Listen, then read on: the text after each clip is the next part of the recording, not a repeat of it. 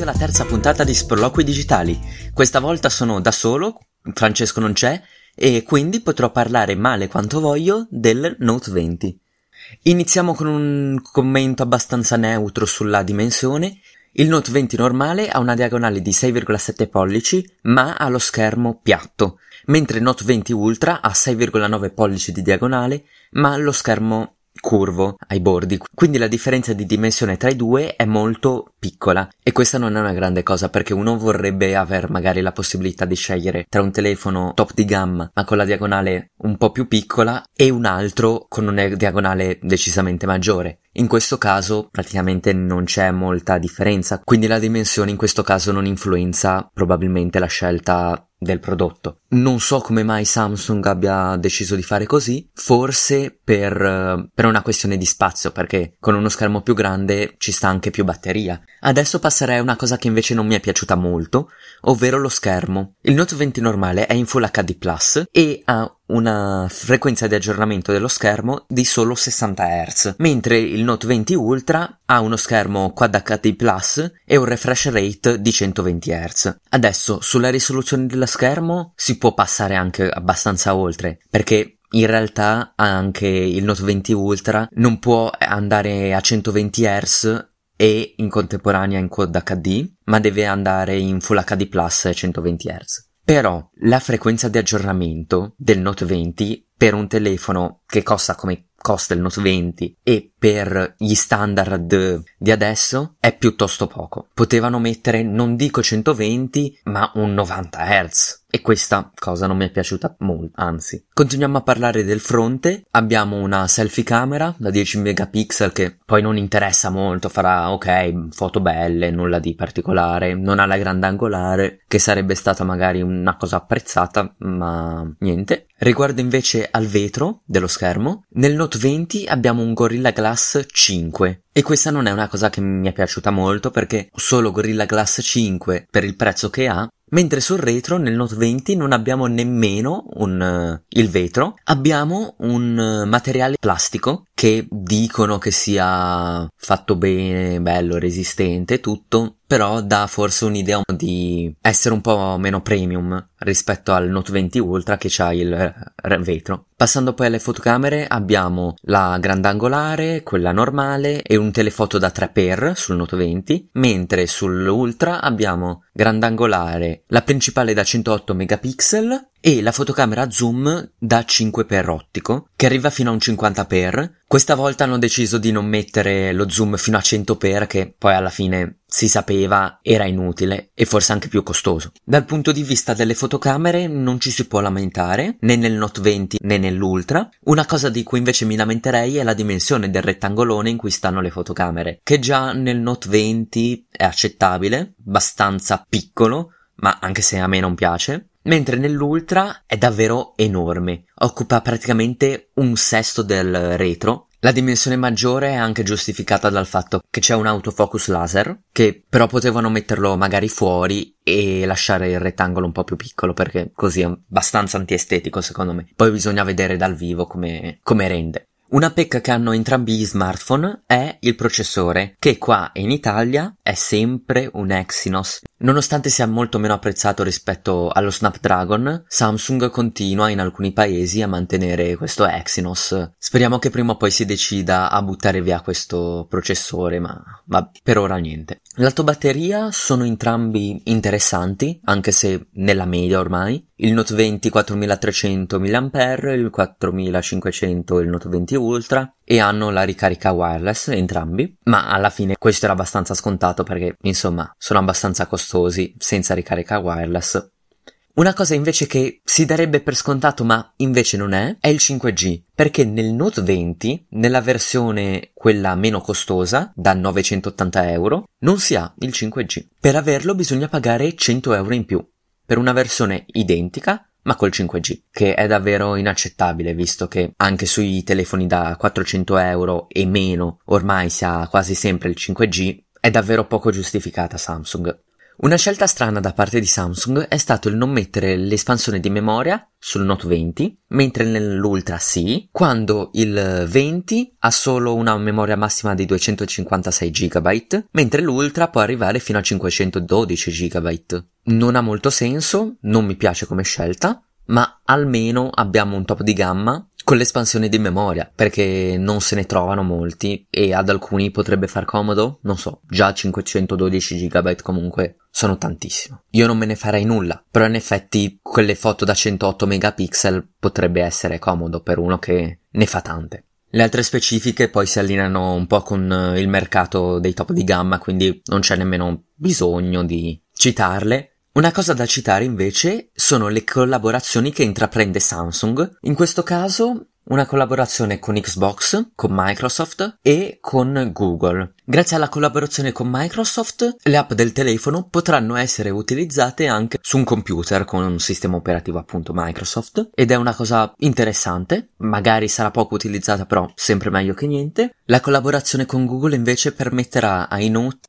di poter utilizzare un sistema di condivisione di file, foto nuovo che poi penso si allargherà anche agli altri Samsung e spero anche agli altri telefoni Android. Un'ultima cosa da citare è la latenza diminuita della penna che nel caso dell'Ultra è di 9 millisecondi, mentre ancora una volta depotenziata la versione base, 26 millisecondi nel base appunto. In breve, le mie impressioni rispetto a questi due telefoni sono, rispetto al Note 20, sono proprio deluso. Per un telefono che parte da 980 euro ci sono troppe castrazioni, soprattutto rispetto al suo fratello maggiore. Il Note 20 Ultra invece ha soddisfatto le mie aspettative, ma d'altronde ha anche un costo davvero pazzesco. Più di 1300 euro che secondo me è assurdo spenderli per un Samsung come per un uh, Huawei, come per un iPhone. A meno che non si tratti di pieghevoli. In quel caso ci sta, ma più che altro per una questione di collezionismo.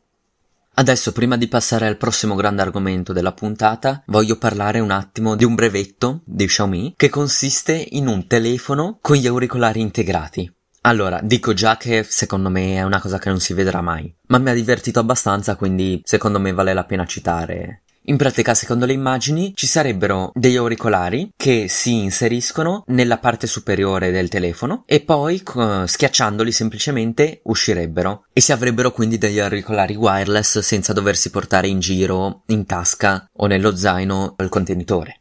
Come ho detto, penso che non vedremo mai uno smartphone eh, di questo tipo perché penso che lo spessore sarebbe decisamente aumentato, lo spazio all'interno per gli altri componenti sarebbe minore, quindi il telefono sarà decisamente più grande, oppure si dovrà risparmiare su componenti come la batteria, che tra l'altro durerebbe anche di meno, visto che presumibilmente dovrà anche caricare gli auricolari.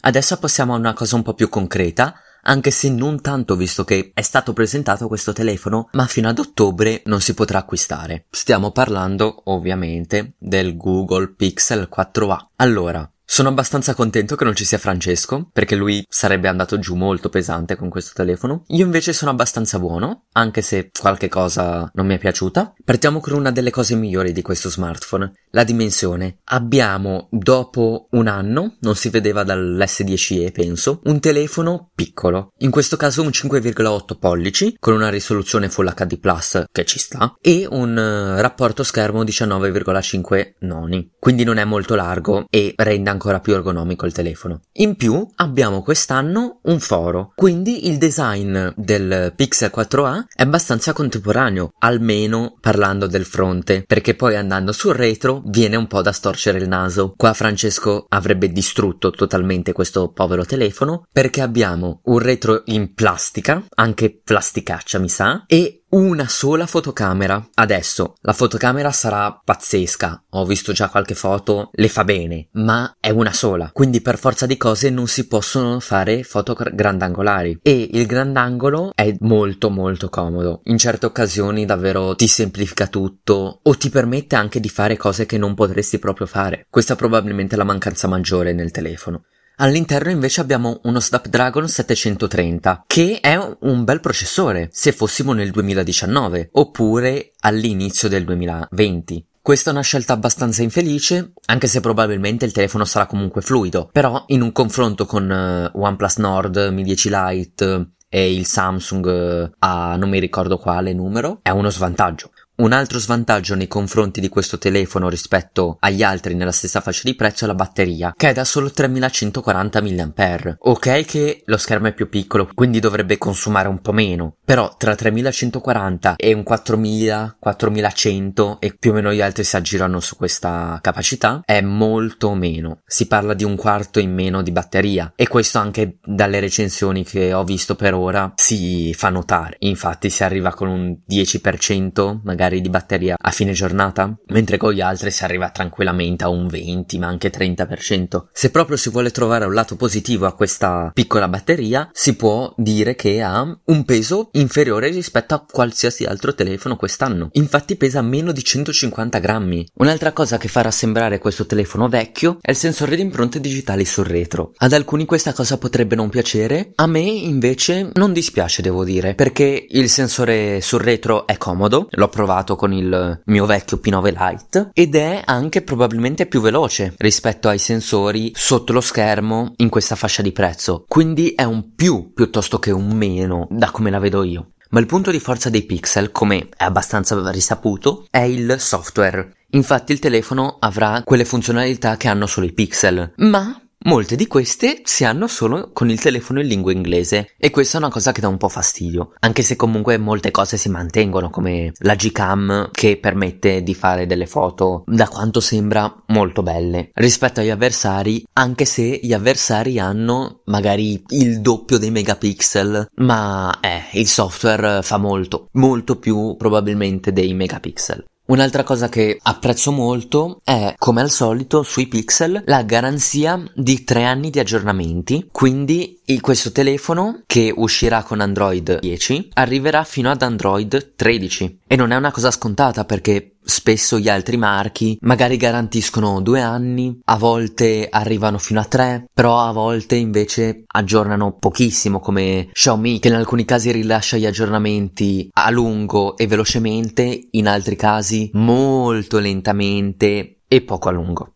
Un'altra cosetta da dire sarà che quando si acquista questo telefono si avranno tre mesi gratuiti di Google One, di Google Play Pass, di cui abbiamo parlato nella puntata precedente, e di YouTube Premium. Sono utili? No. Serve soltanto a Google per provare ad accaparrarsi qualche utente in più di YouTube Premium e di Play Pass e di queste cose. Magari funziona come strategia, non penso più di tanto perché poi sono servizi di cui si fa facilmente a meno, a parte magari Google One che potrebbe essere comodo. Però, insomma, il Play Pass è una bella idea, ma non è nulla di che. Uno, finiti tre mesi, se l'è provato, ha giocato i giochi che gli interessavano e via, non gli interessa più. In conclusione, questo telefono mi è piaciuto, tranne per certi aspetti. Per esempio, il fatto che arriverà ad ottobre e doveva essere annunciato a maggio mentre adesso siamo ad agosto, e un telefono che arriverà ad ottobre con lo Snapdragon 730 e tutte le altre piccole cose in meno rispetto agli altri, che ad ottobre tra l'altro saranno ancora più accentuate, non è un granché. Infatti penso che questo telefono venderà molto poco. Tra l'altro non ha nemmeno il 5G, ma infatti Google ha detto che rilascerà